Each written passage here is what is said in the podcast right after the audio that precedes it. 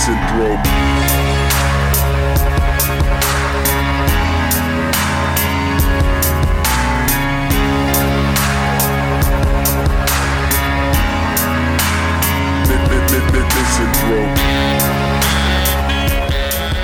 It is Mothering Sunday here in the Republic of Ireland and in the United Kingdom. And what better way to celebrate than pop it over to your mams and stick it on this week's CSP so she can get caught up on all the guffs and all the wrestling news as we approach WrestleMania. I am one of your hosts, Barry Murphy, joined as always by my ever dependable co host. First of all, Mr. Joe Towner. Hello there, Barry. Good evening. And also, Mr. Paul Griffin. What's up, everyone? Happy Mother's Day.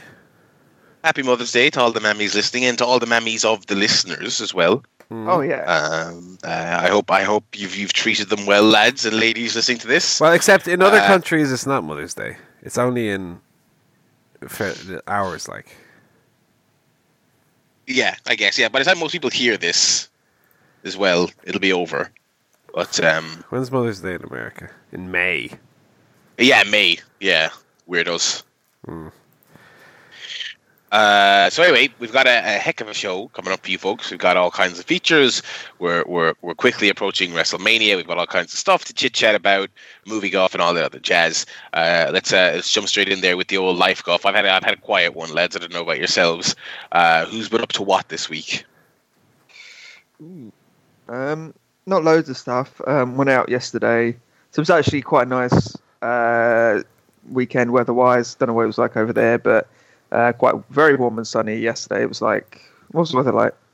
68 Fahrenheit. I can't remember what that is in Celsius. But um, yeah, so we decided should we just spend the whole Saturday sitting on the couch, or should we actually go out? And then we actually went out. So that was good.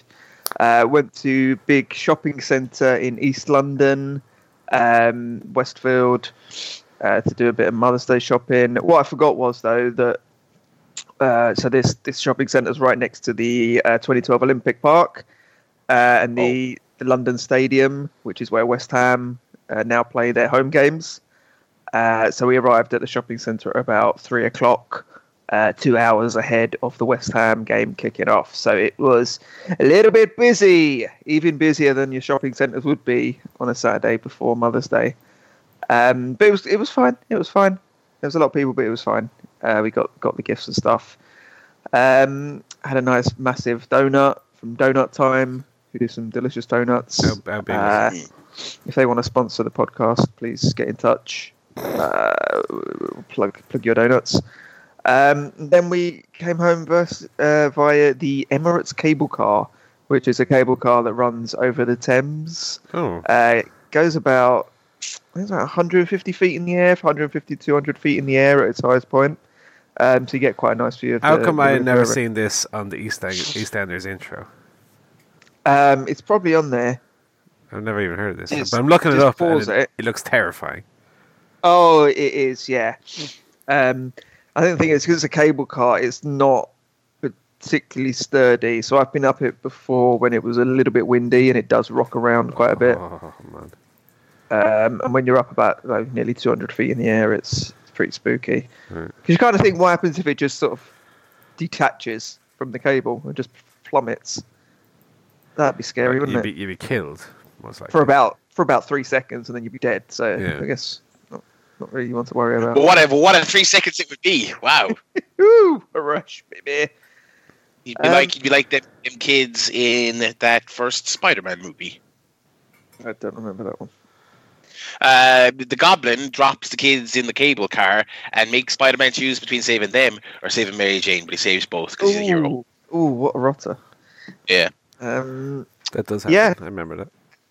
Yeah, so uh, that was good. And then Mother's Day today, just popped around the old um, grandparents and just ate food, uh, bread, pizza, hot cross buns, chocolates, stuff. Carbs, baby. It was mainly carbs, I'll be honest. Uh, yeah, that was good. What about you, Paul? Oh well, my we had Mother's Day obviously as well. Um, in our family, we have a situation not unlike you know when you have kids whose birthday is very close to Christmas. My mother's birthday is in the middle of March, So she get March and Mother's Day. So we use all our brain power on gifts on gifts for the birthday, and then we go, oh, Mother's Day. so we went shopping uh, yesterday, got a few bits and pieces, and uh, yeah, we were we were over uh, their house, watched the footy there. That was good.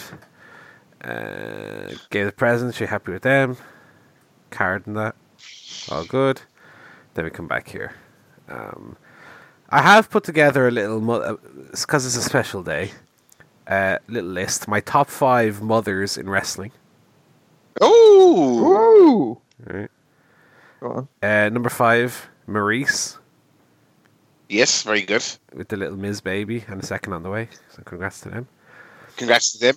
Beautiful Uh, family. Number four, we've gone Judy Bagwell. Nice. The the only mother on our list to be contested in a match. Well, I'm, I'm, we don't, you don't know what else is on the list, though, Barry. So you might be wrong. I, I think she's the only one ever. I, I think I'll stick to. I'm safe on that one. Okay. Uh, number three, uh, we've gone with Mama Benjamin, Oh, Ah, yes. albeit not a canonical mother, but nevertheless. Is she? How is she? How is she not a canonical mother? Well, I don't know. Maybe she have kids. I don't think she really shouts Mama. But that's not what canon means. Oh, you're right. The Oh, opposite it's the then. opposite, yeah. she other is one. the canon mother. She's a real mother. Not a canonical mother. Uh, coming in at number two only, uh, Linda McMahon. Uh, not her only failure to of the week. She co- leave, leaving the old government as well, uh, and beaten to the number one spot by wrestling's not only number one mother, but number one fan. It's Ata Johnson, The Rock's mom, who is Ah, goes to more shows than that Brock Lesnar guy and Frank the Clown combined. So congrats to her. I was gonna say she goes to more shows than I do. Jesus Christ, there's always that fucking things. She shows up at OTT, doesn't she? Yeah, I have an old chat with her. Oh, what do you make of the gymnasties? Oh, I'm sick of Justy as well. I know. There you go. Happy Mother's Day to everyone. Happy Mother's Day to all the wrestling mams. Apart from that, it was a very quiet, quiet week. Excuse the cough. He's, I've still got a wee bit of a cough. Um, you're joking. No, no. Unfortunately, I wish I was Barry. Um, no, apart from that, just work and uh, watching a lot of telly this week. Not not a lot of video games. Video games took the back seat this week. Telly, telly and Yeah. movies. Um, and not a lot else. Not a lot else. Uh, yeah, it's a bit, bit, of, bit of quiet week for us all, I reckon. Uh, since it has been a, a busy telly week for you, do you want to jump into telly? Will we kick off with the telly guff? Go for it. Uh, okay, well, I um, I watched a bit of telly this week. I got a special delivery uh, from the old Amazon.com. I think this is the first time I've bought a, an actual box set, a physical box set, in God knows how long. I got uh, the complete series of Banshee on Blu-ray, which is a show a number of my friends have recommended to me. It was a uh, show, no, not Showtime. What's the other one? HBO. HBO Cinemax uh, thing in the states for four seasons. Um, sort of um, like imagine um, like a Game of Thrones level sort of sex violence uh, uh, shock value program, but with absolutely zero of the pretension and you know like um uh you know notions basically. And that's you, you kind of have a, a, a an- inkling as to what banshee is like. It's basically um about this uh this convict who gets out of uh, jail uh and uh on on his uh, his travels, he basically uh, comes across a soon to be appointed sheriff of a town in, in Pennsylvania state. The sheriff is is murdered before he can be appointed, and so he the the central character steals his identity. Um, just cause, basically, just because he's uh he's uh, on the run from a mob boss, so he he needed a new identity anyway. So he assumes the role of, of sheriff of this uh, town full of uh, extremely weird uh, and bizarre characters, and it's really really good. I'm really enjoying it. I've I've burned through the uh, the first season already. Um, it's ten episodes, 10 one hour episodes, um, and it's just a real real easy watch. Um, Uh, just uh, no filler as well. Just you know, ten episode seasons. It's just uh, all action, uh, uh, and it's uh, really really great. It's uh, uh, lots of twists, lots of turns, uh, uh, great action, and and and um, yeah, I'm finding it really easy to binge. So I'm about halfway through season two already. So uh, big thumbs up on that one. If anyone was looking for a, a kind of a crime series uh, uh, to get into. I don't know if that's streaming anywhere. It's probably streaming on HBO service in the states. Um, I don't think it's streaming legitimately anywhere over here. Um, but yeah, thumbs up on that one, and that's about it. I've heard really Uh, good I got- stuff about it. Say what? I've heard really good things about it, though. I've never checked it out myself. It's it's weird because it's like I, the people I know who've watched it love it, but I, I don't think it was any kind of massive smash hit when it was on air. I I because I really only I think the first time I heard about it was from my roommate like about a year ago, Right. and he was watching it post post conclusion as well. Um, but it is it is great, and it's kind of on on the surface it seems like a really dumb show because it is it's a lot of really shameless like titillation. It's just it's you know you know Mm. quite literal titillation, lads. I'm not I'm, you know I'm not trying to recommend you any blue movies, but there are some boobies. Um, uh, in fact, I think when he was telling my roommate was telling me about this, he was like, "Right, I'm not telling you it's the best show ever, but you're you're guaranteed at least one pair of titties in an episode, and and one person getting like their eyes gouged out in a in a barroom brawl." Um, there was a there was a, a fight scene halfway through the first season that that I I said uh, made the, the the Viper versus the Mountain look like Saturday Morning Slam. Um, it was so ludicrous, and it's a really it's a very cliche written show. You know, I, I wouldn't I wouldn't recommend checking it out if you're looking for any anyone kind of trying to reinvent the wheel in the in the in the crime genre. But God, there's just something very very visceral about it, and I'm uh, enjoying the hell out of it. And I can't remember. It's been a while since I've properly binged a show like this. Like I, you know, I got it like I got the box set like four days ago. I'm already halfway through season two.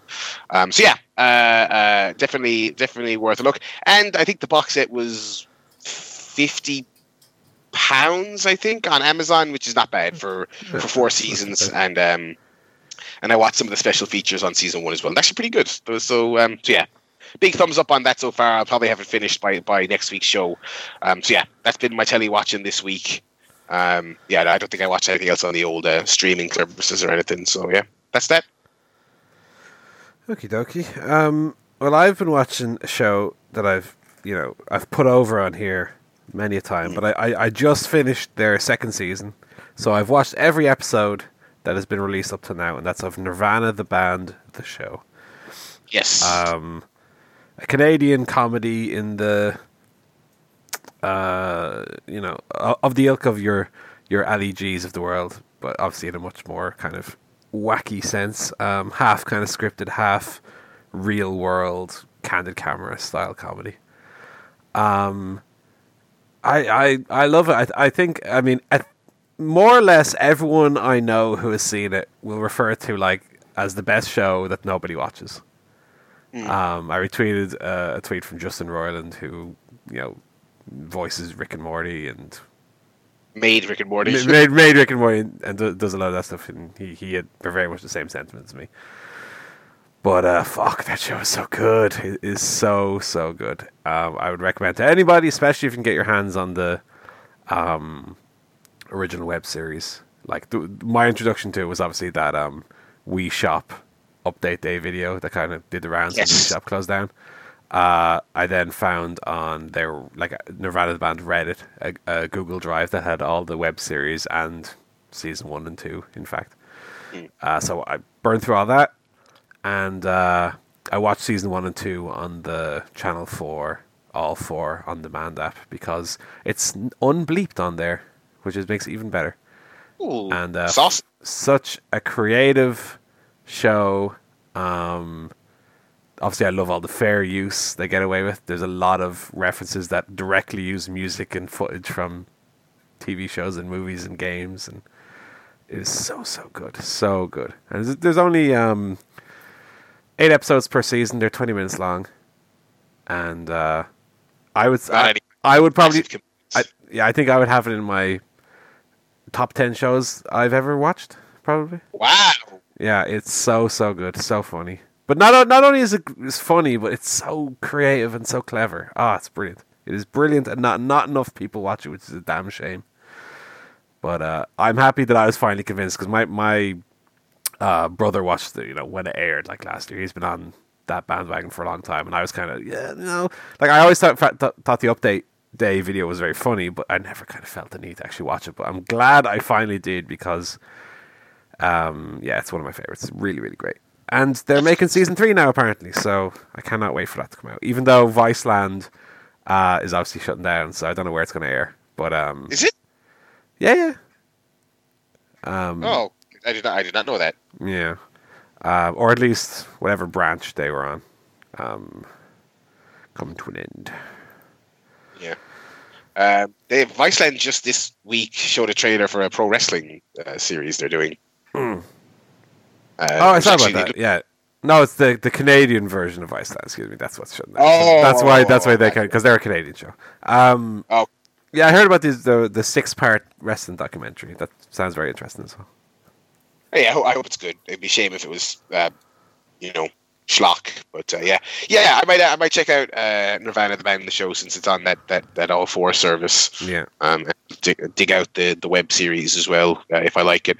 Yeah, I, I do like I do like that that we shop update video. It is very good. I mean, the humor is very much of of that. You know, it's it's very Yeah. wacky, very out there. Yeah. Yeah, there's, there's some gems on that on that service, especially since they partnered up with Adult Swim. You know what I've never watched, and and I've I've heard people compare it to Nirvanna, uh, the band, the show. Hmm. Either of you ever watched Tim and Eric? I've never watched it. No, but that's definitely more of a sketch show, is my understanding, right? Yeah, yeah, yeah. That's that's that's the case. But it does, uh, from my my general understanding, just from hearing people talk about it and the bits and pieces I've seen over the years, Mm. it seems like it might be my kind of vibe. I might check that out. That's on there as well. Yeah. Yeah. All these things you miss out on, lads. They're, they're going on for years and years, and everyone says, "Oh, watch it." Like, uh, Yeah. I mean, that's happened there's with me a lot. I feel that I finally watch something and go, "What was I waiting for?" What's been going on? But I already I already started watching like Game of Thrones like two years ago. You know, so yeah. you know you put the you put these things off. But uh, yeah, is any other telly, Paul? Uh, no, that's it. I, I mean, I watched I watched a not very good episode of the Grand Tour, but nothing else. Well, uh, we don't care about that. Yeah, they talked about some cars I couldn't give a shite about. it wasn't one of those episodes where they go on a mad race, right? It was just, oh, here's a Lancia or something. Oh, mate, uh, don't care about that. Just do, we'll do a race across Africa or something. That's all I care about. Gosh. Ah, So, yeah. What about yourself, Joe? Joe. um, yeah, mainly back on the Game of Thrones. Uh, finished off season five, which is probably by far the most boring season. I would agree. Um, with um, oh god, I can't even remember what happens now. Arya, Oh yeah, the, the, House of Black and White. You've got all the Sand Snake stuff. Sansa marrying uh, Ramsay Bolton and all that. Oh gosh, yeah. interminable shite. Um, I think it, it picks up. Oh, and God, and Dany and Meereen as well with the Sons of the Harpy. Oh, Jesus Christ, what a load of shite.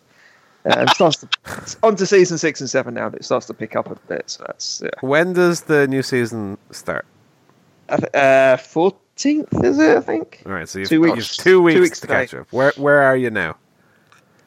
Yeah, just got 17 episodes left. Okay, that's doable. One a day. Oh, you're doing pretty good. So yeah, you're gonna have it. You're gonna have it done for sure. Yeah, that shouldn't be a problem. Um, yeah, I've been watching that mainly. Also finished off a couple of absolutely wonderful shows. That well, one of which had their final episode uh, this week. That was Broad City. Um, oh, oh yeah. I finished off the last few episodes of that.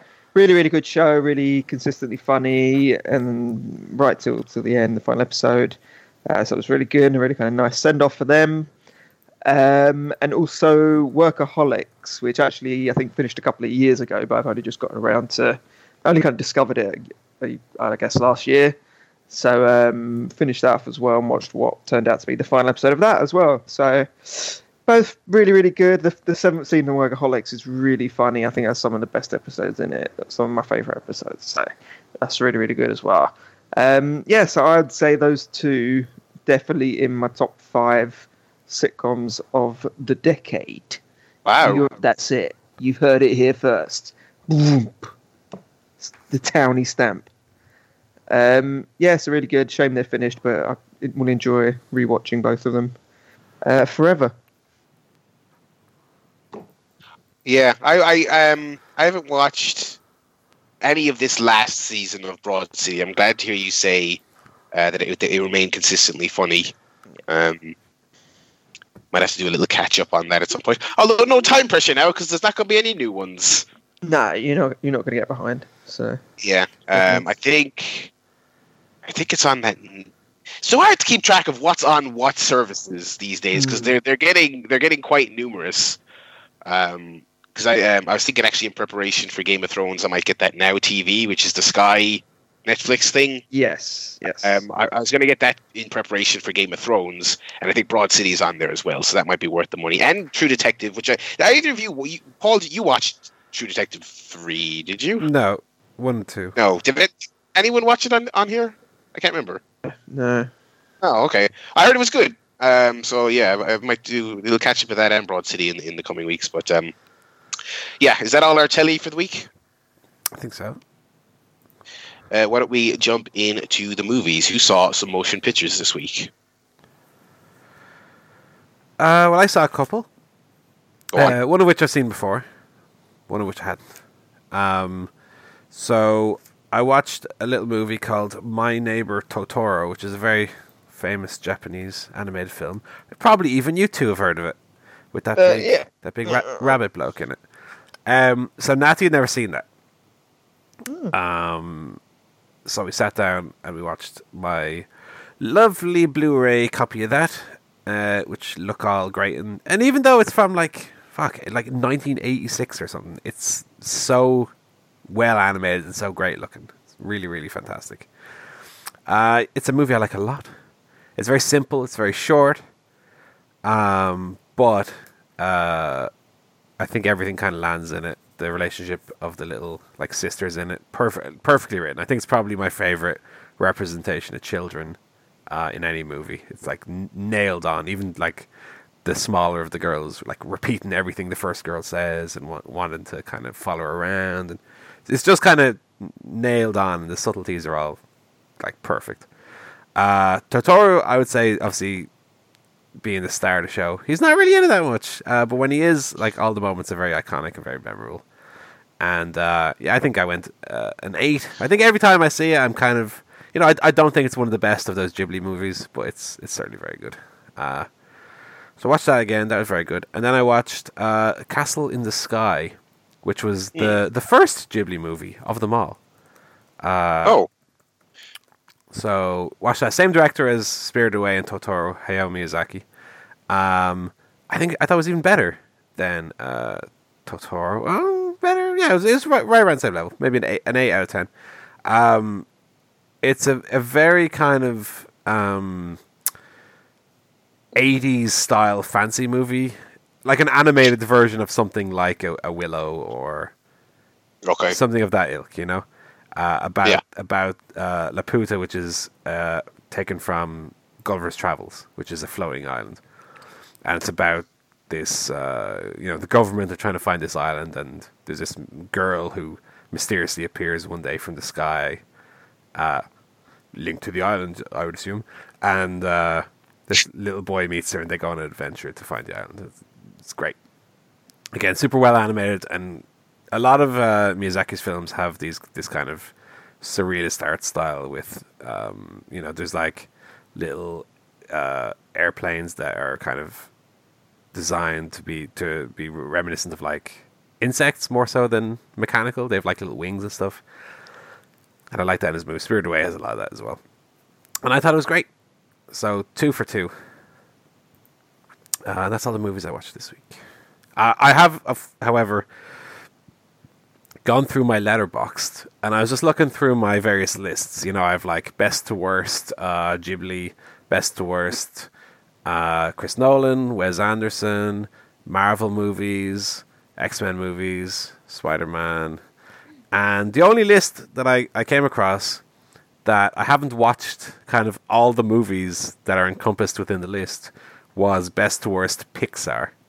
Uh, so I am going to watch for next week Cars 2 and Cars 3, the only ones that I never bothered to watch, just for completionist sake. Yeah.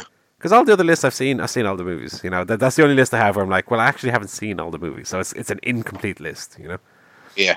I haven't, I haven't seen those two either. I've actually heard that Cars 3 isn't that bad. Yeah, that one that one got some decent word of mouth. I'm ready for Cars 2 to be uh, a stinker though, so we'll see.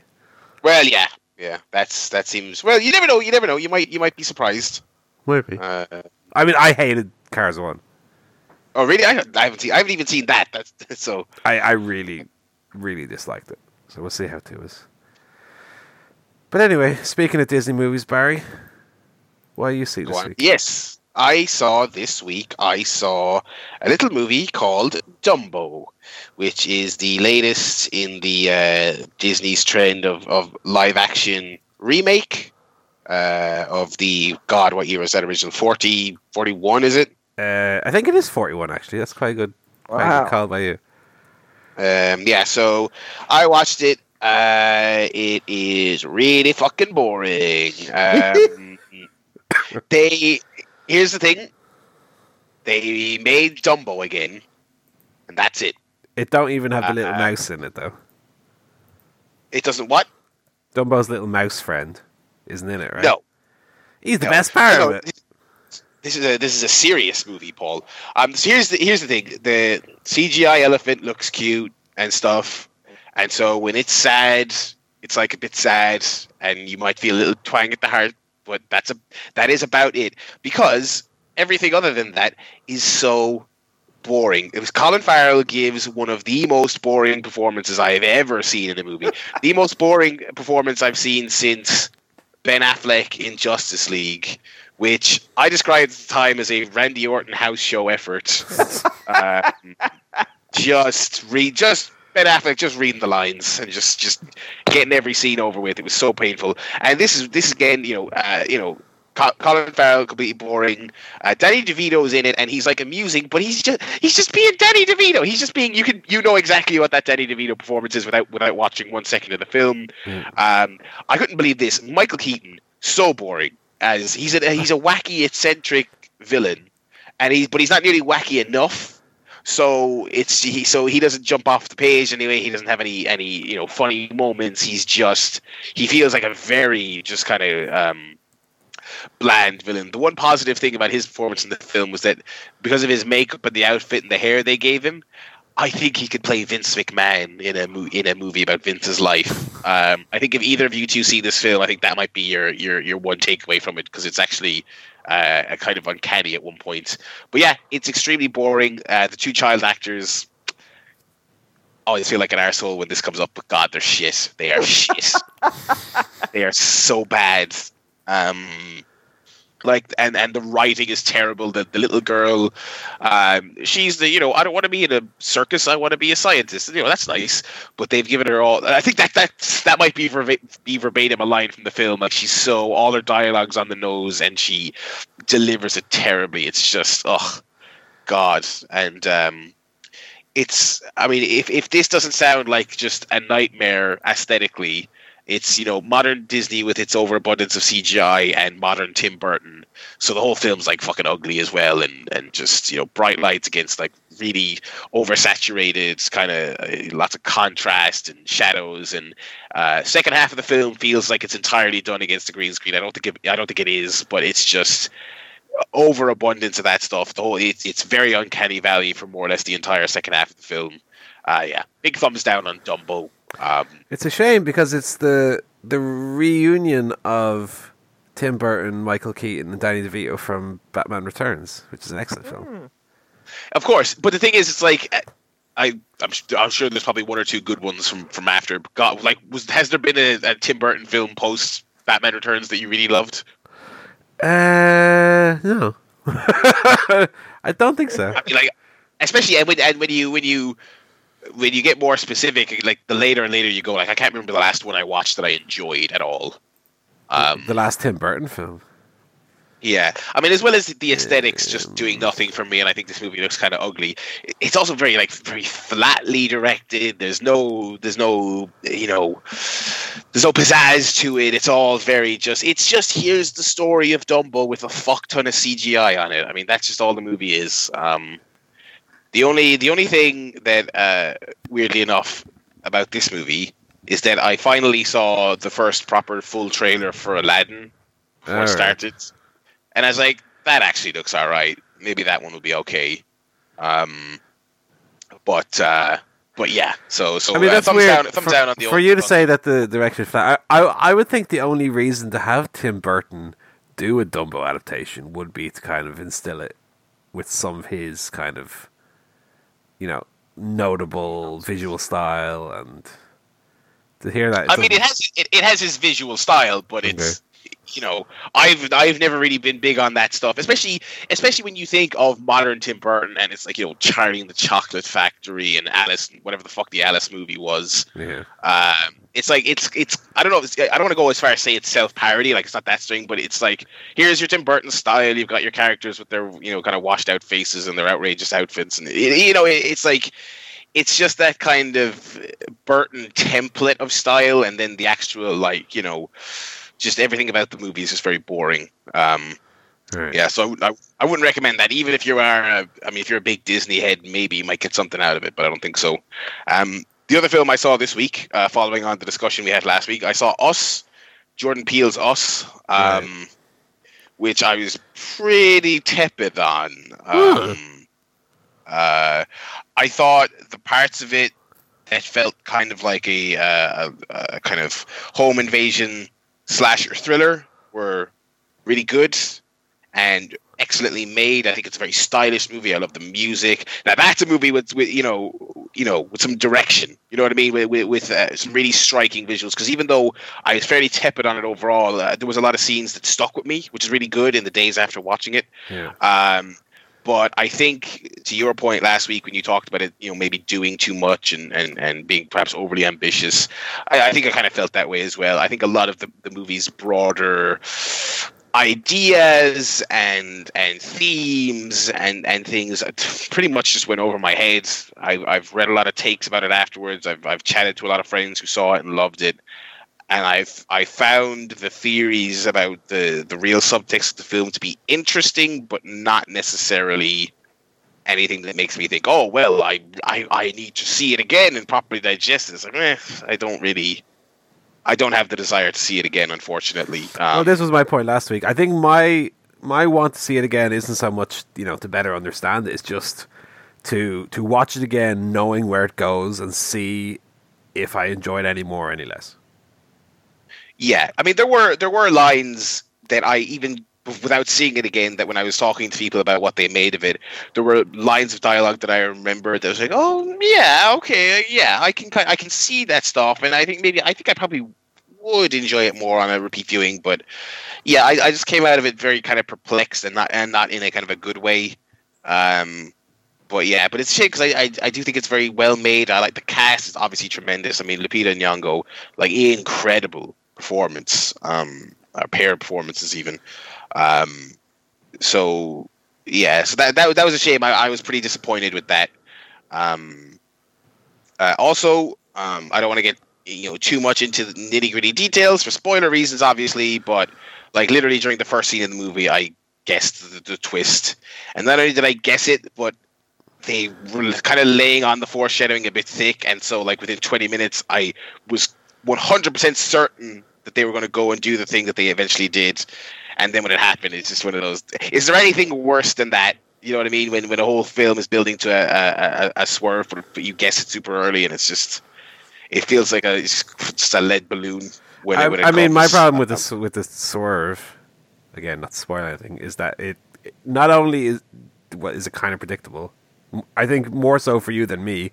I didn't catch on to it right away, but before it was revealed, I, I certainly had. But I also think that it just doesn't add anything to the movie, and it kind of is illogical and dumb. But yeah, anyway, Yeah, it's it's it's unfortunate. I mean, it's, I watched this movie though, and I did think to myself, I was like, well, you know. I think Jordan Peele will probably make a really good Twilight Zone series, which is his next big project. So, um, Well, I mean, he- he's just a producer on that, though, isn't he? I'm not sure how involved in that he is, and he's the host of it, of course. Aren't they aren't they billing it as Jordan Peele's The Twilight Zone? Uh, Yeah, Or am I, did I imagine that? I think they are. yeah, I'm, Yeah. mm, yeah. You're well. The Twilight I- Zone. I- it is. Jordan Peele will host the show. Uh, da, da, da, da, da. Executive producer Jordan Peele. Hmm. Anyway, uh, yeah. So us, you know, I think I think it's going to be your mileage will, will vary for sure on that one.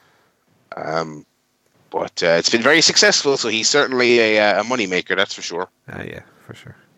No, it's funny because, like, like you say, God, I think all the uh, technically it's very good. Like the performances are great, um, the sound is great, cinematography is great.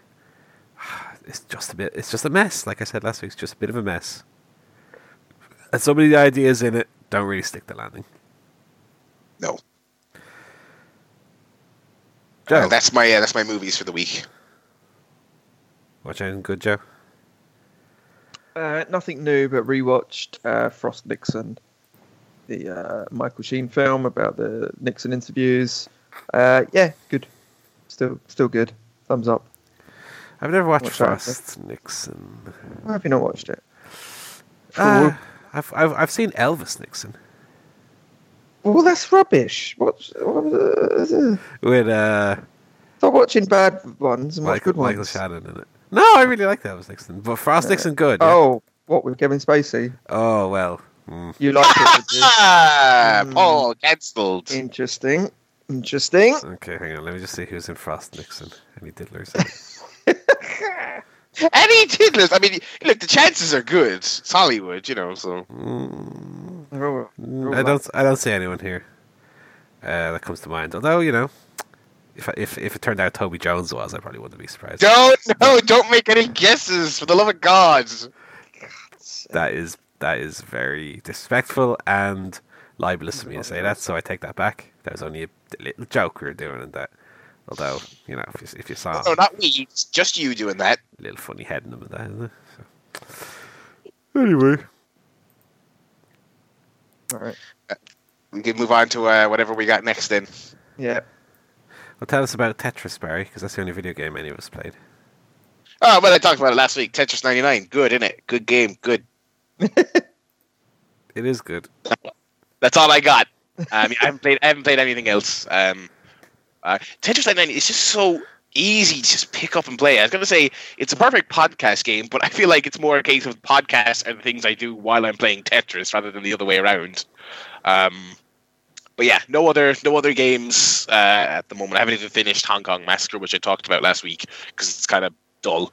So um, yeah, nothing nothing else. I don't think I'm gonna uh, probably not gonna jump into anything else until Mortal Kombat, which is out in two weeks, and I'm Ooh. very very excited for. Yeah, I'm. Um, I don't know what it was this week because obviously I'm still playing Undertale and I'm enjoying it. But just this week, with I watched I, I watched the entire season two of Nirvanna the band, like the eight episodes, which I typically wouldn't do in a week. Uh, so the Switch just kind of sat in the back, unplayed for the time being. But I'm sure Sorry. I'm sure I'll play a little bit of it. Go, you know, finish that Undertale and uh, see what see what else on the horizon. I don't think there's anything major for me that I'm too interested in playing. Like in terms of new releases, I know Yoshi's Crafted World came out, and I do quite enjoy those Yoshi games. Um, did you see any of that PlayStation State of Play? Direct no, and I, heard-? I heard I didn't miss much. So No, not really. Um, it was not for, for them to to debut their uh, essentially their Nintendo Switch uh, Switch Nintendo Direct, Direct, ripoff yeah. concept. They didn't come out with a barn burner, did they? no, um, I'm trying to think. What was even on it that kind of went hmm, Like it's hmm, like VR stuff. Like I have a VR headset, and like I don't care about any of that. You know, Iron Man and shit like that. And eh. Yeah. Um, I mean, the Iron Man thing was notice- notable in terms of it being Iron Man. They had Five Nights at Freddy's VR as well. Oh, Um, but God. like, uh, like Days Gone, I don't give a shit about. No, Um, does. that that that game has pretty much been like a, a a whipping boy since it got announced. It's like Sony Bend went to ground for fucking fifteen years and completely missed the memo on everyone being over zombies. Um, That's it's. I, I kind of feel bad because it's like it's it's been in development for fucking ever, um, and I've just I've never heard anyone say a positive thing about it. And there was a there was a preview event there like two weeks ago, and again, people in terms of people actually getting hands on with it, again, there was pretty much nothing positive coming out. So No, yeah, that- there was, there was be a- one game on it which was called Observation, which I thought looked interesting. It looked a little bit like Tacoma, but a bit more tense because I wasn't that hot in Tacoma, to be honest. No. But uh, apart from that, yeah, a bit of a dud. But anyway, yeah, it's all a bit quiet on the video games front for the time being, isn't it? And I, I don't know what it, why, but this last couple of months I've definitely veered. Um, excuse me, I gotta- sneeze. uh, I've definitely veered kind of more towards the Switch than the PS4 for whatever reason. Um, so I'm I'm much kind of more looking at that um, ecosystem. yeah. So yeah, That's uh yeah, that's the old uh, video games this week. What else, what do we want to do next, gents? well, I guess we're gonna have to go to wrestling and golf, aren't we? Have we anything else to do? Uh, I have no emails. No Uh, emails, no quiz. No. no uh, quiz this week. Can we just point out that people were people are loving Dwayne Johnson Busters? There was no negative feedback. People were fighting to have Dwayne Johnson Busters, not to get rid of it. Was there any feedback at all, though? Is the question. Yeah, I saw a tweet about it. There was one. And it, okay. it wasn't from me. okay. It was from my alt account. I'll take your I'll take your word on that. My secret alt account. Dwayne Johnson Busters is the fucking best, lads. Ah. All right, yeah, we can jump into uh, the wrestling off then. Has there been any news or any goings on? Well, I I've mean, actually got a, a brand new feature. Ah, Oh. wait a minute. Yeah, that's right, buddy. And it's it's a wrestling themed feature. Um, so as long-time fans of the show will know, I was a big uh, WCW fan back in the early '90s when I started watching wrestling. Uh, didn't have Sky, couldn't watch WWF regularly, but WCW used to be on ITV on a Saturday afternoon, so I used to watch that. Uh, and of course, get the VHS tapes. Uh, and now that I've resubbed to the WWF network, um, I've decided to do something which I've been wanting to do for a long time, which is kind of do a rewind of all of those early 90s uh, WCW pay per views. Um, so, what I'm going to do is watch all the shows from 91 through to the end of 93. Oh, wow. Uh, luckily, they don't they weren't doing monthly pay per views then, so it's only it's about 15 shows or something like that, so it's not too bad. Um, but I'm going to kick off. I'm going to do a little, just a quick brief review each week of a couple of the shows, just to just to give you some of my thoughts. Okay. Um, so starting off with uh, Wrestle War 91. So this is uh, February 91. Uh, this is actually the first pay per view that uh, WCW did after moving away from the NWA uh, kind of banner. So uh, moving into their own organization. So kind of a, a good place to start. Um, interestingly enough, looking at Wikipedia, the dark match actually contains a young Eddie Guerrero. Uh, fortunately, that's not on the, the network version, but I'm sure that was a, an interesting match. Um, first match here is a, a six man tag for the WCW Six Man Tag Team Championship. Which, The what? Despite, I know, despite being a big uh, WCW fan, I don't remember this title existing at all. And I think this was the only time it was actually defended on pay per view, and it ceased to exist the year after. Um, but yeah, it features uh, Ricky Morton, Tommy Rich, and Junkyard Dog as defending champions uh, against three other blokes who no one would have ever heard of. um, and despite containing uh, the Junkyard Dog, it's actually quite a fast-paced match and quite um, action-packed.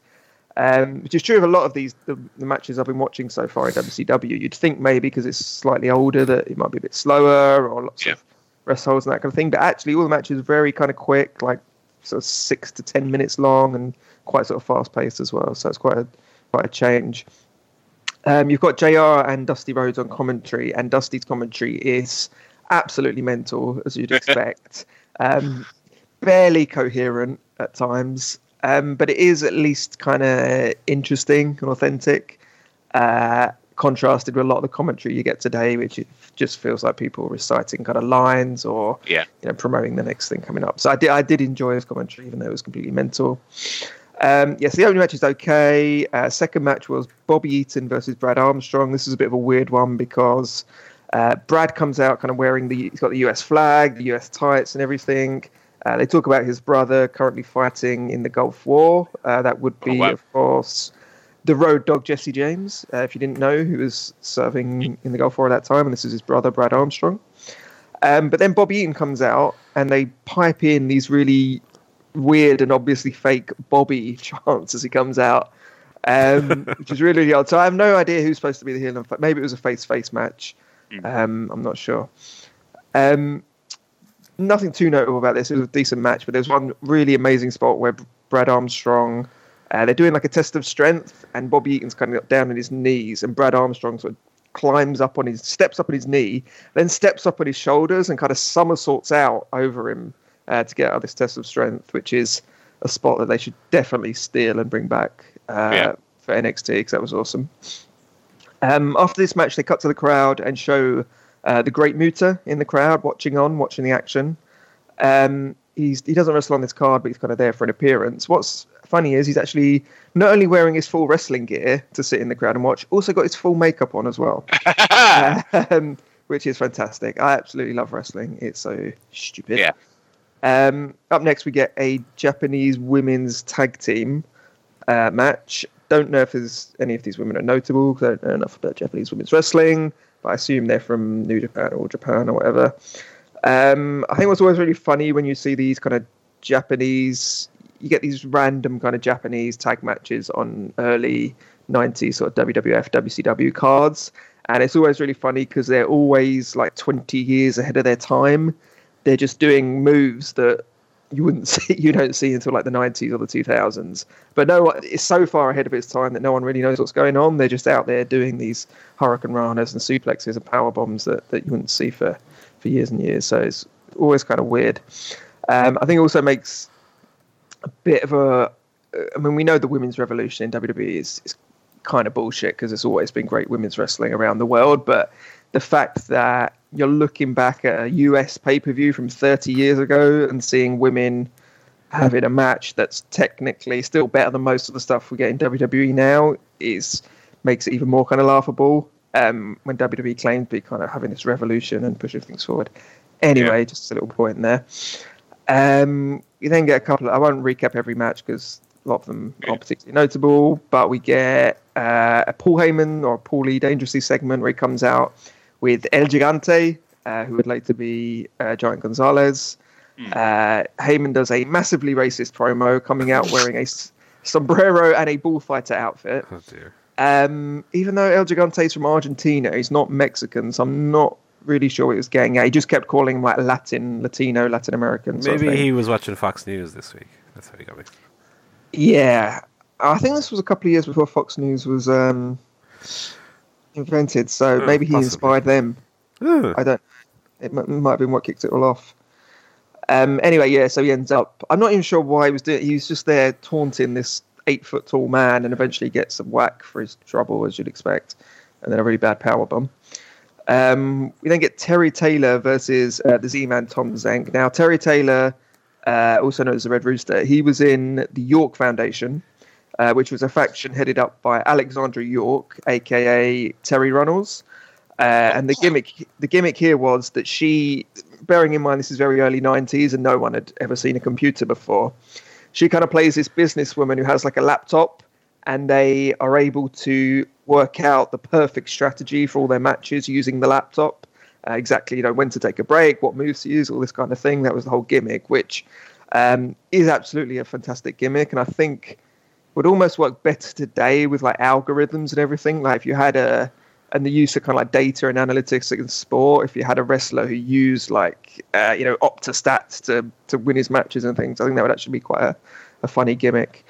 Um, Terry Taylor's nickname is the computerized man of the 1990s, um, Ah, which which I'm now going to put on all my business cards because well, that's that just oods class, I think. Um, save a match that was decent. We then got Big Van Vader versus Stan Hansen, which oh, is wow. real battle of the the hosses. Um, Hansen comes out kind of wearing a Stone Cold esque black leather waistcoat with his with silver initials on and skulls all over it. So I don't know if that's where Steve kind of got the idea of his look later on, but he looked very kind of Stone Cold esque. Um, so those two lads ended up battling to a double disqualification. Um, after that, I had a Lex Luger Dan Spivey match was pretty good, and then really the only kind of notable match that I would recommend watching on the card, which is the main event, which was the War Games '91 match. Um, so one team we got the Four Horsemen with Ric Flair, Barry Windham, Sid Vicious, and Larry Zbyszko up against Sting's team of Sting, Brian Pillman, and the Steiner brothers. This is absolutely fantastic. War Games is I mean, I say War Games is brilliant. Really, there are only two good War Games, 91 and 92. Um, but th- those two matches are both really, really fantastic. So if you've never seen them, they're, they're a kind of a must watch. And this was really good. Um, they did, the finish is botched a little bit, um, but overall, still still a fantastic match. So I'd give a big, big thumbs up to that. Uh, and overall, this show wasn't wasn't too bad. Like I said, the matches were all quite fast paced and you don't get any kind of 20 minute long matches with people doing long rest holds. It's, it's all quite, you know, uh, fast paced, so it's pretty good. Um, and then the second show I watched was Super Brawl 1. Um, so this was, although Starcade had been like the big kind of WrestleMania esque show for, for NWA WCW, Super Brawl, I think, was their attempt to, to introduce like a Super Bowl of wrestling. So this was the, the first one of those. Um, what's quite noticeable is that although they've now moved into the WCW era, you've still got a very kind of southern wrestling um, tinge to the product. So in terms of like the gimmicks uh, and the announcers as well, you've got like JR and Dusty Rhodes and uh, Tony Schiavone on there, that kind of thing. Um, there's loads of squash matches on these shows as well. Is what is what I've noticed. We've got 13 matches on this card. Um, when I was a kid watching the videotapes, um, they'd be edited down to two hours from three hours. Um, so you'd only get about seven or so matches versus like 12 or 13 on the um, on the, the full pay per view, which is on the network. Um, so I think a lot of my kind of nostalgia and memories of this show are based on the fact that I was watching the heavily edited two hour versions, which are actually quite really watchable, really sort of enjoyable shows. Uh, and I'd kind of compare it to watching like NXT um, nowadays versus the WWE shows, where it's like five hours of crap versus just two hours of the best matches, the mm. best, the biggest stars, that kind of thing. Um, yeah, so watching these full pay per views was, was quite a different experience. Uh, basically, ruined my childhood. um, we get the debut of Johnny B. Bad, who um, says the immortal words, I'm so pretty, I should have been born a little girl, which is a quite interesting promo line. Um, we get Terry Taylor back again in another match, and Dusty and JR talk about him kind of using the computer again, and, and how he keeps he keeps kind of getting heat by sort of leaving the ring to check on what the laptop's saying. I, I don't know if like Alexandra York is kind of put inputting data as the match goes on, and he's coming out to check it, but it was quite an effective way of getting heat. The crowd crowd weren't happy with it. Um, we got Big Josh, who it would be better known as Matt Matt Borne, who played the first Doink. Um, so he's doing this kind of lumberjack gimmick, uh, gimmick, and he actually comes out with two live grizzly bears, um, which one hand is really cool because they're like bears, but also um, kind of sad because they're on leashes at a wrestling show, and that's absolutely uh, horrible. Um, up next, we got one of the most kind of notable pieces of wrestle crap in the history of wrestling, which was uh, Kevin Nash making his uh, mainstream debut as Oz, the uh, yes. Wizard of Oz inspired character. Um, so what happened in this is that Turner Entertainment, who, Ted Turner's company, they owned the rights to the Wizard of Oz. They wanted to kind of make use of the gimmick in the wrestling show. So Kevin Nash comes out. I'm not even really sure what he's supposed to be because he's not he's not the wizard. He just is Oz. So he comes out with uh, Dorothy, the Tin Man, the Cowardly Lion, the Scarecrow, uh, and a, and a wizard who's got like a flying monkey on his shoulder. I, the crowd don't really know what to make of it because it's this seven foot tall guy with like grey hair and this green costume and all this guy. It, it's mentor. Uh, so he has like a, a, one minute long squash match. Um, the only thing that's good about it is his finishing move, which is um, it's like a spinning slam. So he kind of gets them up and sp- spins this jobber literally around like two or three times in the air uh, before landing on the mat. So that was pretty cool. But otherwise, yeah, this is a bizarre attempt to, to get someone over on their debut. Um, then got a stretcher match between El Gigante, El Gigante and Sid Vicious, um, following on from an angle at the previous show. Um, I started to think at the first that maybe um, the Giant wasn't as bad as everyone makes out, but then he starts selling, and Right. yes, it, it is actually that bad. Um, so for the first few minutes, then he gets on offense, and it's actually even worse. Um, so yeah, this this match lasts about well two minutes thirteen seconds is the time for this match, and it felt a lot longer.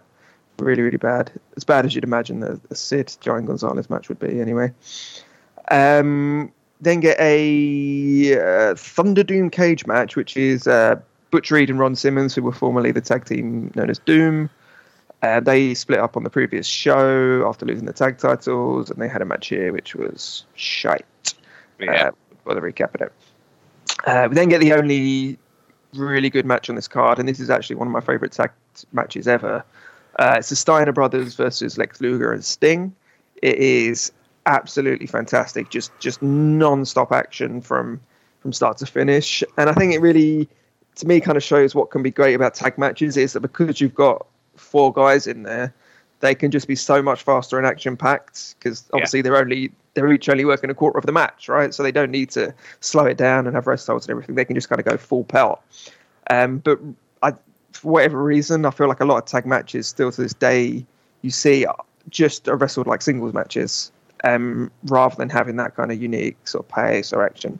But anyway, this is an awesome match. Um, and from this card, I would recommend this one. Definitely, anyone should Yeah. check it out. It's not a particularly long match, um, so if you do want to throw that up on the network, check that one out.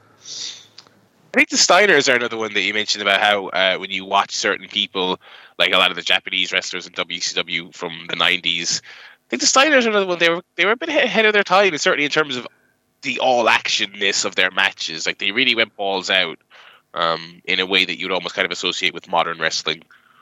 Yeah, very kind of strong style, throwing people on their head sort of thing, and lots of lots of suplexes and that kind of thing. Definitely, like they would fit in today with with the tag teams that you see now, one hundred percent. Um, we then got a Bobby Eaton Arn Anderson match, which was was pretty good, and then the main event, which was uh, Ric Flair versus Tatsumi Fujinami.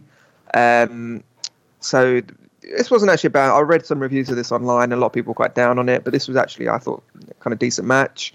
Uh, I think the problem with so this is like a kind of super match. So Fujinami is the was the New Japan uh, kind of you know, main guy in New Japan, and Flair's the main WCW guy. And the problem with these kind of inter uh, promotional matches is that you never have a, a clear winner because no one wants to lose face and have their guy lose. So you always end up with some bullshit finish Bullshit. where yeah the guy can kind of save face and say oh it was the referee it was this it was that. So yeah that was the kind of problem with it. Um yeah but overall again prob- if you took out the kind of best five or six matches from this card it would actually be brilliant but then again you look through it and you see like Gonzalez versus Sid and you see Oz match and you see the Big Josh match and there's other stuff and it's it ends up being incredibly long and, and pretty shit um, but yeah, again, if if you've not seen the the Steiner brothers versus Sting and Luger match, definitely check that out. It's a fantastic tag match. Uh, and that's my two reviews for this week. So I'll um, be back next week with uh, the next two WCW pay per views. Uh, I can confirm that it does get far worse uh, for the rest of '91. This was probably the high point, um, as this is the kind of Jim Herd era uh, from the "We've heard enough" uh, sign fame. So yeah, this is where things really start to go downhill for WCW. Um, yeah, that's it. Right, and now because the fans wanted that- it, because the fans wanted it, we're going to do a little Dwayne Johnson busters. Ow! Uh, God. Now, I'll give you a clue because to, to let this go by a little bit more quickly. These are these are all people currently on the WWE main roster. Yeah. Okay, Okay. Make it a little bit easier for you. Right? I, I don't think most of them are, are quite easy anyway. Right. So if you know it, shout out your name. Uh, we've explained the rules enough. We don't need to do that. Right. So number one. So since it's Mother's Day, happy Mother Mother's Day to all the mothers out there. Uh, my mother's mother plays guitar with James Hetfield and Lars Ulrich. Grand Metalik. Very good. Ah. Barry's got that one. That is Grand Metallica. Uh, Was doesn't it for. Barry? Uh, mm, kind of works. Uh, number two. That chap at the Barry Lad is a good friend of mine. Um, Buddy Murphy. 2 0 to Oh, Barry is running away with this one here. That time. Uh, number three. I wish that the X Factor, that show on TV, I wish it was like 30 minutes longer. It's too short. the big show. It's not the big show. Good guess, though. Oh shit. um, I wish it was longer. I wish. I, I don't get enough from it. oh, I have no idea. Um, I'll give you the initial. The initial for that one is SS. I wish that the X Factor was 30 minutes longer. God, I have no idea. SS. Uh, S.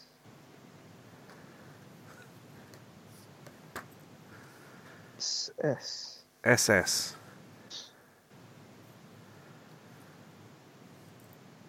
Um, I can't even think of anyone who has that fucking those initials. Um, no idea. I I think I know what it is, but I don't know the name of the wrestler. Can I just tell give you their surname? If you can accurately describe them to me, I'll give you the point. Uh, is it one of the Singh brothers? It is. I'll give you the point for that. One. One of them. That is uh, that is Samir Singh. Oh yeah, I thought it was. Yeah, him. I want, yeah. I Oh God, that's I want- rubbish. That's want- I want rubbish. some, some more Singh. All right. Uh, number four. Uh, my boy, you surely are a demon from the very depths of hell. Who's that? Um, mm, My boy, Bobby La- you're a demon. You're a demon from hell. It's not Bobby Lashley. Yeah, Beelzebub is what I was thinking. You know. Mm, not that bad. It's better than that. mm, mm. Initials on that one are SD.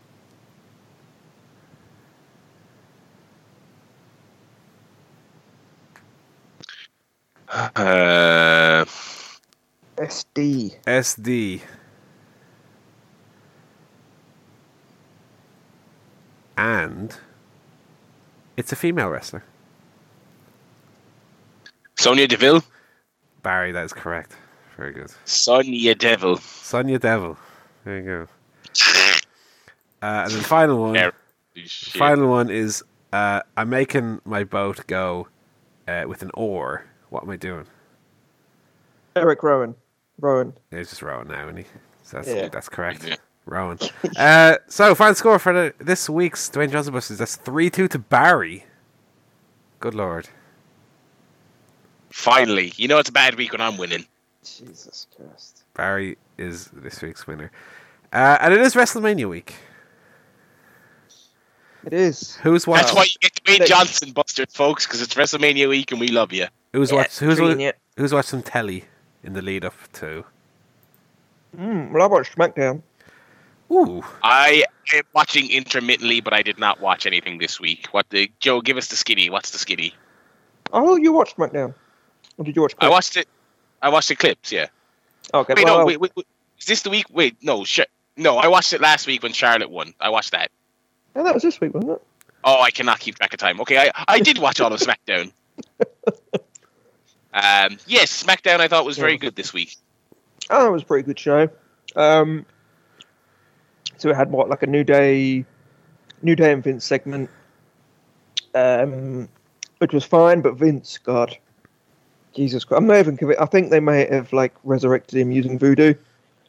He's He's just out there, he's kind of. pet pet cemetery style. He's just got. God, he's an empty man. But anyway, this was fine. New Day promo was good. Um, I thought Asuka Charlotte was really, really, really good. Yeah. Really good match. and I Um, liked I liked their WrestleMania matches, but I think I liked that a bit more. But this was another they they work Yeah. well together. I think. Yeah, they got good chemistry. I mean, as an Asuka fan, I'm kind of pissed she lost the title and won't have a proper match at WrestleMania.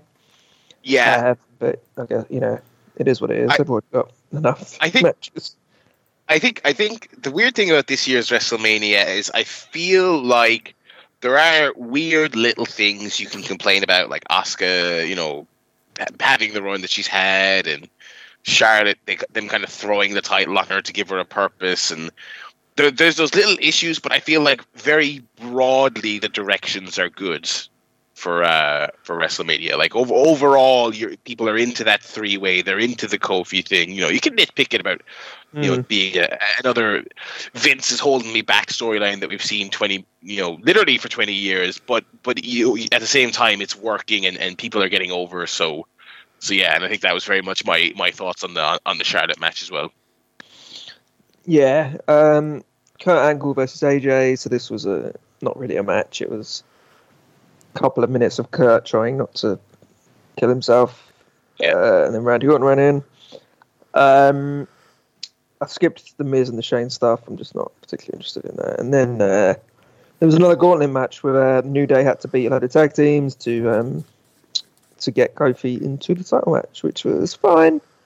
Um, I thought it was pretty. It told the story well enough. I like when the Yeah. Usos come out and said we forfeit. That was that was cool. But are they are they heels? I don't know what's up with them. Uh, They're- I mean, they have history with the New Day, so it kind of made sense. Yeah. Okay. I, thought, I just thought it was a cool moment, like good, nice pop for it as well. Yeah. Yeah. It's all right. Um, I think the only kind of thing I said, you know, I tweeted this at Barry during the week is that Daniel Bryan doesn't. I, I like the New Day and the Kofi side of this feud, but the Bryan side of it just doesn't really make a lot of sense. Um, that he was never the establishment figure. He was he was in the Kofi Kingston kind of role, uh, you know, back when he broke through, and even now he's playing the kind of anti-corporate, you know, hippie kind of thing, Mm. which doesn't really make sense for him to be aligned with Vince. But uh, you know, it- it's And not a massive tell- problem. Yeah, they're, they're they're milking it for for heel heat by like kind of playing him up as a as a hypocrite, which is fine, but it's still a bit of a it's a stretch. It is a stretch for sure. Um, I actually you you said you didn't you didn't bother with it, which is fair enough because I can understand not caring. I, I did watch the Shane Miz segment. I I liked it. I think Shane's certainly better speaking as a heel. I'll say that much, uh, which which isn't which isn't saying a whole lot, but um, uh, you know they've got they've actually you know somehow after failing so many times they've gotten Miz somewhat over as a as a face, um, which is interesting. Um, so I'm reasonably into that feud. Um, you know, and it's on paper like like six months ago. If you told me that was the direction, I would roll my eyes so hard. But eh, you know, it's I think it's all right. You know, um, uh, so yeah, I actually, you know, that's not that's not the most egregious thing on the card. I mean, uh, Mm. in the, in the name of of cutting a few hours off the runtime, I'd be much more inclined to like get like Finn and Lashley off there because I just you know, you know who could care about that. Um, but yeah, SmackDown was uh was was good stuff this Uh-huh. week. Yeah, my favorite moment was when the Usos did forfeit, and it cut backstage where Daniel Bryan was flipping out, and Yeah. and Eric Rowan, with no emotion on his face, whatever, um, started tipping over tables very like yeah, very slowly tipping everything. very slowly and functionally, like he'd been told, like, right, you're going to start throwing shit around, but he just like forgot to act angry, and he just like did it very procedurally. Ah, that was very funny. Yeah, looked like he didn't understand why he was doing it. Oh man, Rowan. Anyway, uh, yeah. Any other any other uh, dub dub e TV? I, I, wa- I watched the last three weeks of NXT in a row. I started an NXT catch up and then got derailed, but uh, the first week of that Dusty Classic, oh boy, that was a fucking banging hour of telly. I'll The tell you first week of that Dusty Classic was very good. Uh, I felt like the la- latter stage of the Dusty Classic kind of fell off a little bit, uh, partially due to the fact that they they put the Forgotten Sons through it for some reason. So Forgotten Sons are like in the Yeah. final. They are not very good. Um, Steve Cutler, is it? And uh, Steve Cutler and Gunner Wesley. Blake.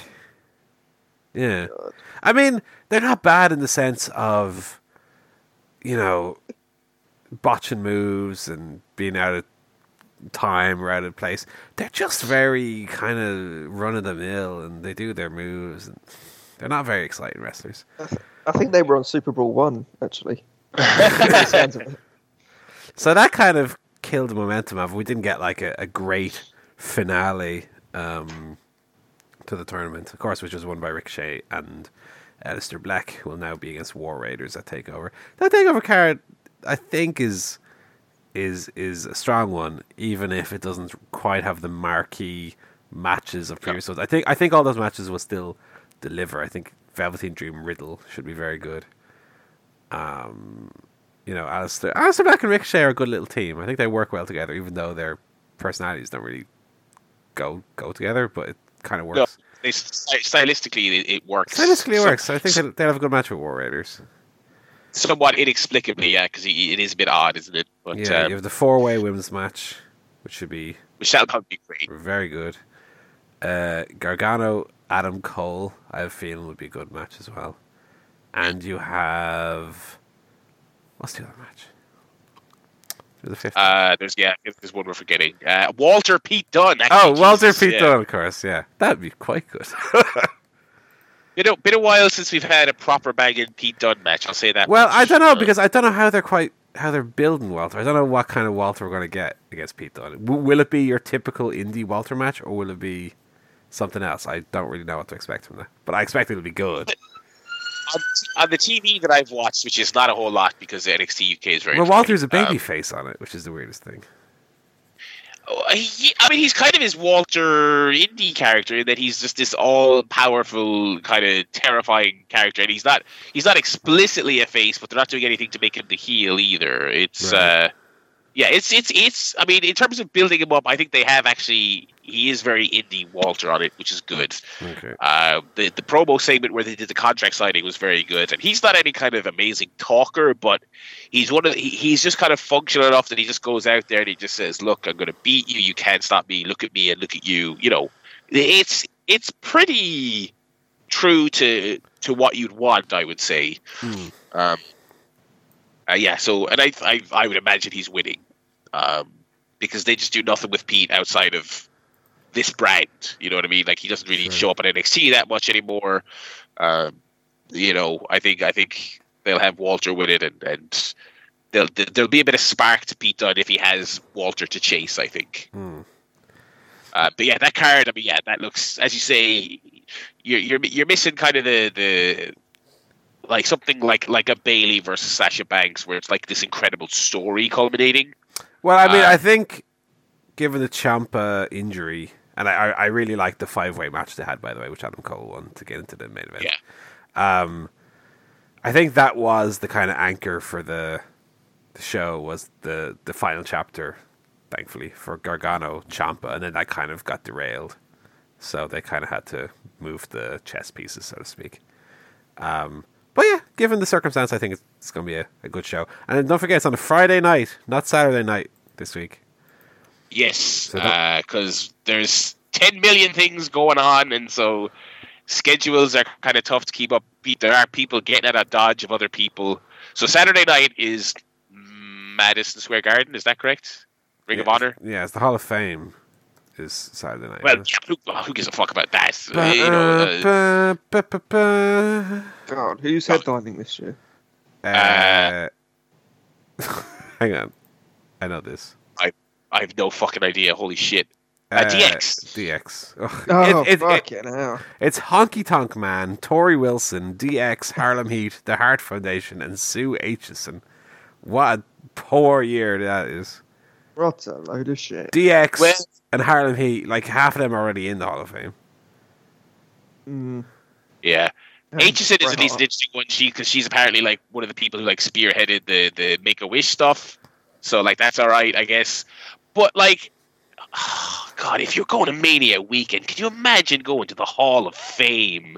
Like uh, this year in particular, fair enough. In years past, like you know, the lineups were better and there were less options. But there's so much stuff happening. Um, Yeah.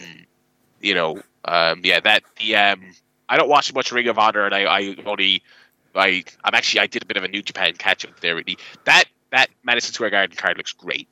Um, uh, Kota Ibushi versus Tetsuya Naito, uh, Matt Taven, Jay Lethal, and Marty Scurll in a ladder match. Uh, a bunch of other stuff. It looks it looks really good. So I I I, I don't know if I'll watch that live because their their pay per view prices are kind of pricey. But uh, I would I'd certainly be picking it over the Hall of Fame. I can say that. Well, are there any other indie shows this week that you're interested in checking out? Uh, if I'm awake to watch them, I'll do the spring break shows. Woo! Uh, Spring break. I think those are kind of hard to watch on VOD because I think it's kind of you can watch it live and it's this fucking wacky, stupid thing. But I, don't- but it's not necessarily this kind of oh well, you know, if you want to see some four plus star matches, dig out the the spring break. I don't think it's that kind of thing. But um, I might watch those. Um, God, what else is there? It's pretty pretty light, I think. Um, uh, the other GCW shows, the the blood sport thing, that card is mental. They have all kinds of all kinds of people involved in that.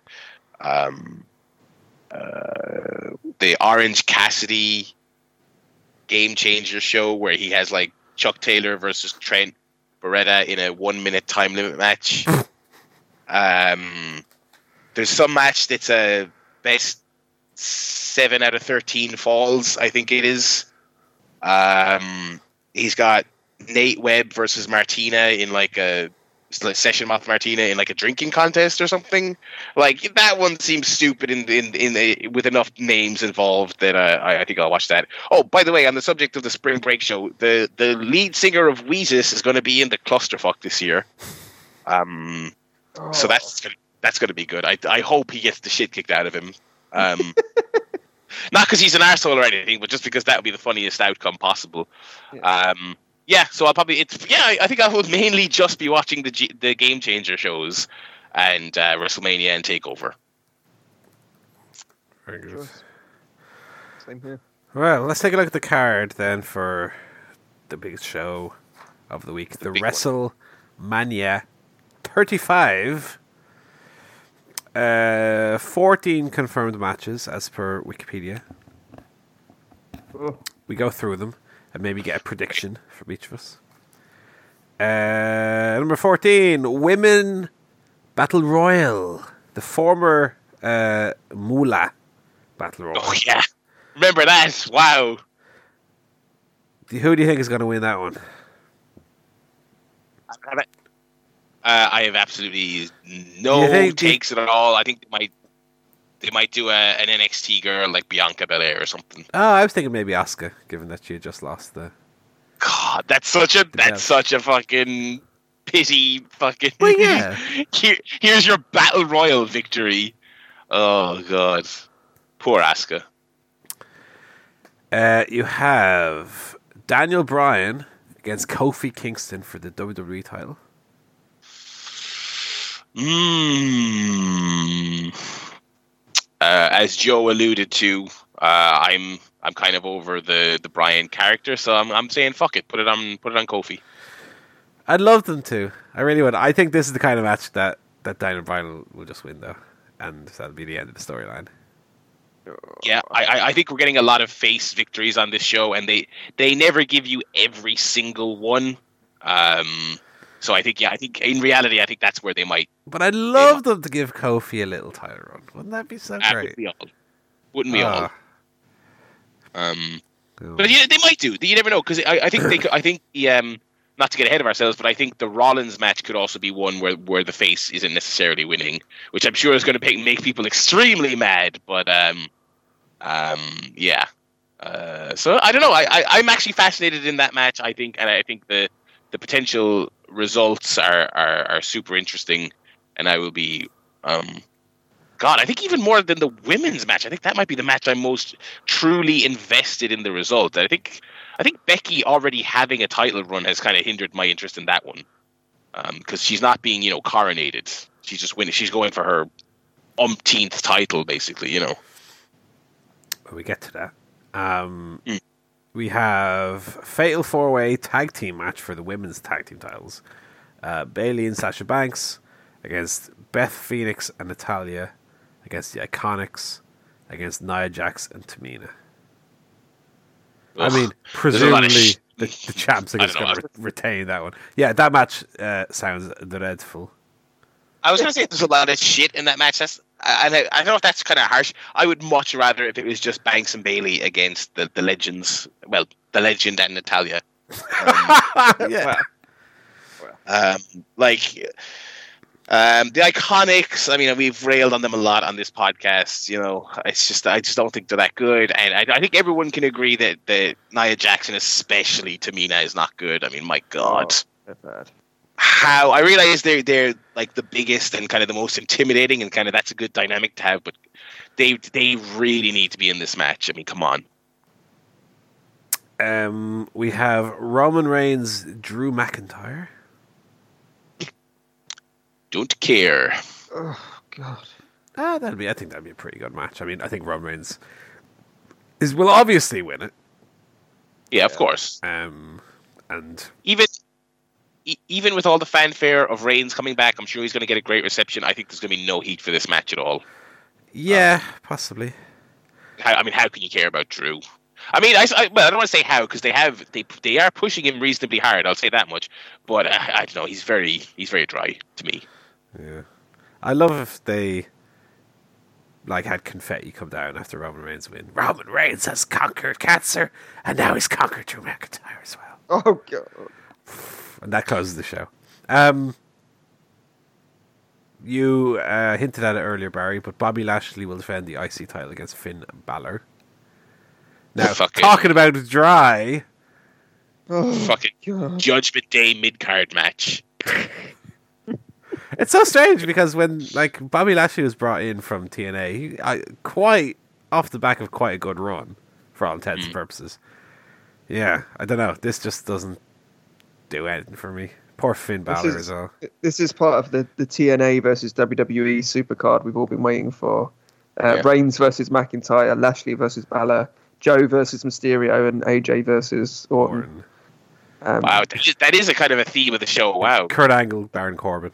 And Kurt Angle, Baron Corbin. Finally. Uh,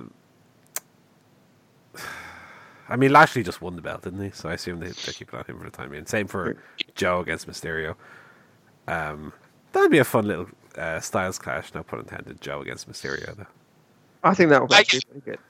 That would be good. Yeah, I'm looking forward to that one.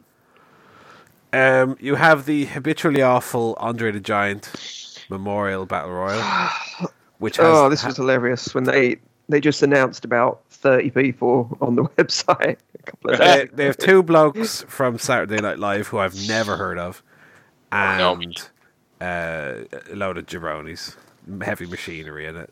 The Ascension. For, former WWE champion Jinder Mahal. Yeah, remember him? No, Uh, I think the big angle from the, the, the YouTube clip of Raw I watched was um, Braun is fe- this talk about a fall from grace. Braun is feuding with the Saturday Night Live guys, and he was like, "Why don't you come in that battle royal and face me?" And they're going to do that, and so that's the big selling point of that. You then have AJ Styles, Randy Orton. Uh, could be good. Not a chance the crowd cares because it's Randy Orton at Mania. Well, if Randy decides he gives two shits, that could be a very good match. and I'd say he probably will, but it's just uh, Uh, Shane McMahon against The Miz in a Falls Count Anywhere match. so I just thought of an amazing name title for that match. Go on. The the Marga powers explode.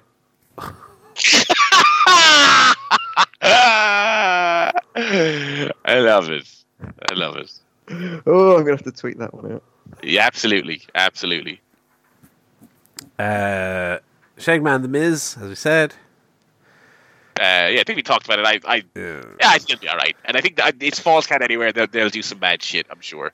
Um, we then have the one match on the card, which might be even worse than the Oz match Joe was talking about earlier. Kurt Angle against Baron Corbin. I mean, surely, surely will be a bait and switch, and we'll get like Kurt Angle Cena. Cena. Yeah, you would think. Which makes it all the weirder. Uh, why not just, if that's ultimately the direction, why not just announce it as Kurt Angle against John Cena? Uh, they like to have surprises usually. All right. Um, do you think Kurt Angle might be Baron Corbin? Like they do the match, Kurt gets it like a roll up on him in, in a minute or something, and then they do. Wait, just one Yeah. more match. Yeah, it could be. Maybe. I, I, yeah. I can picture John Cena coming out and saying, "Look, that's not going to be your last match. You're going to wrestle me." Um, Why is he Vince? I've seen his hair recently. He's classic '98 McMahon. um, and then we have another match, which might be as bad as that Oz match: Triple H against Batista in a no holds barred match. Um, that um, a, a, a storyline that started with what I thought was an excellent segment with uh, the Ric Flair attack. Then we had that horrible promo where Batista was saying, "Give me what I want," and then Triple H is making like parodying it in the next segment. Uh, they just completely took all in three segments worth. They completely ruined the, ruined the angle. Yeah. Anyway, yeah, this would be bad. I I keep forgetting that fucking uh, uh, Batista is back because I yeah. because they botched they botched it. And if Triple H loses, he must retire. Is the stipulation? Oh Do we think god. Uh, I don't know. I feel like maybe they will just because like it's it's obviously in ring retirement, which he basically is already. Um, I'd really prefer if they didn't beat Batista. I know it's ultimately meaningless, but Triple H has never beaten him. I'd I'd prefer to keep it that way. I've no interest in Triple H getting every win back possible. Yeah. Um, but I I, I don't really care one way or the other. Uh, but I, I think either way, I don't think Batista's going to wrestle again after this. I think this will be Batista's last match. But anyway, uh, you then have on the pre-show singles match for the cruiserweight title: Buddy Murphy against Tony Nese. Yeah, yes. Tony Nese is a, a a a weird one for this. Tony Nese, a name ripe for Dwayne Johnson busters. Um, that match would be good though. that, that that that'll be one of the better matches on the show. Um, you have uh, Brock Lesnar, Seth Rollins for the Universal Championship. Might be good, might not be good. Uh, Good, I guess. Uh, Rollins, I kind of cooled off on a lot. You know. Yeah, I mean Lesnar. We know, the last two years how his match. will he care? Will he care? Will this be another Ambrose? It's funny match? because at this stage, Joe, I don't know if it's a question of if he cares or like Is he just how trying- blown up does he get a minute into the match? But that's never that's not stopped him from good matches in the past. I I think it, I think it impacts it more and more. I think it is now. Yeah. Mm, okay. Uh, sure. Like what age is Lesnar now? He must be forty, at least. He's he's one of the younger men on this card, though. To be fair, That's true. Mean, Uh, and then your main event: Ronda, Becky, Charlotte for the Raw Women's Title. Uh, one would think Becky Lynch would win. Now I think it's interesting that Charlotte Flair is in the match because I think a lot of people have their eye on you know Becky winning being the ultimate payoff, but I always kind of saw it as someone finally overcoming Ronda, like beating Ronda being the payoff. mm, But now that Charlotte's in there, I don't know whether like if Becky beats Charlotte, for example, does, is that really a satisfying conclusion to the whole the whole deal? yeah, that's what's that's what's made this whole angle tricky. Is by inserting Charlotte, you don't get that Becky Ronda dynamic, but there is also a Becky Charlotte dynamic. Like I think Charlotte being there will ultimately benefit the match. I think it'll be a better match for it. But I just wonder what way they're going to go for the finish. Um, and I think that will kind of partially, for me at least. I think uh, I think Charlotte wins both titles, finishes by holding both titles up on the on the turnbuckle, Hmm. unifying the women's titles. Um, I think this will be a really good match, though. Anyway, really good match. They, I think, yeah, I think it's all of their mindsets, but especially Charlotte's, to just go mental in these big matches. Um, I think they'll definitely they're gonna like they're gonna want to shoot for like the best fucking match ever. I think that's gonna be their goal. I don't think they'll get it, Yeah. but um, yeah, and like I said, the finish is interesting. You know, who, who beats who? You know, um, also there, there was those rumors about Ronda leaving, um, not permanently leaving, but taking time off after this. Um, I don't know. I'm, I'm pretty interested. Um, and the crowd heat will probably be incredible because Becky is going to be the big, uh, the big, the big star. Yeah, absolutely. Uh, And of course, we're having also an Elias uh, concert. Do you reckon that's where we get our yearly Undertaker appearance? so where was that? Did you mention? Oh, it's just it's not on the list, but I, I they have announced it that there'd be an Elias concert. Oh yeah, I guess. God, that's depressing. Undertaker's just coming out doing that now. Well, I noticed on his Instagram he's dyed the old beard again, so I'm I, I'm really guessing that he will be making an appearance. He's- Did Oh, you notice Paul's got, that? Paul's got I'm. I'm I'm more distracted by his like remember Benghazi t-shirts and shit like that on his fucking Instagram. Oh god, put him in that Orton fucking AJ match. Make that a three-way. That's his running this year. Uh, I'll allow it as before unless he starts doing like remember Chris Benoit the wrestler posts. I think. he'll be all right. Well, they literally every active wrestler thinks that. I mean, they, they just don't say it publicly. um, so that's your card. Now I've actually had a U-turn. Um, the last week, I am gonna stay up and watch it, even though I'm going, Ah, even though I'm working the next day. I am gonna stay and watch it. Sure, fuck You're fucking working yourself into a shoe. That's what I you're know, I doing. know, I know, I know, I know. I, I'm not a man of, uh, you know, You're any, a any sort of uh, value or, you know. my, my word is certainly not my bond. So I am going to stay up and watch it and then go to, go to work in the morning. Maybe I'll see if I can do like half day or something. I certainly won't be able to get the full day off because one of my um, colleagues is already taking the day off because of WrestleMania. So, um, sure, look, we'll see. Uh, so that's your card. And uh, of course, next week we'll reconvene to talk about Takeover and WrestleMania Yes. and any other shows that we might have caught up on throughout the week. Anything else we need to do before we pack up and get going? No, no, I think I think we are all uh, good here. Yeah. Oh, excuse me. So as uh, Paul says, we'll be back next week, chatting all the uh, news and developments, any shows we've watched and things like that. Um, yeah, I'll be watching live as well for my uh, sins. Um, and yeah, you can follow us all on Twitter at Barry at Paul Griffin CSP and at Griff Tannen for the uh, Mania weekend takes as they happen. Um, so yeah, we'll be back next week, folks. Send us an email. Go to chairshotpodcast.com if you want to contribute. Um, and yeah, we'll be back next week. So until then, it's goodbye from me, Barry Murphy. It's goodbye from Joe Towner.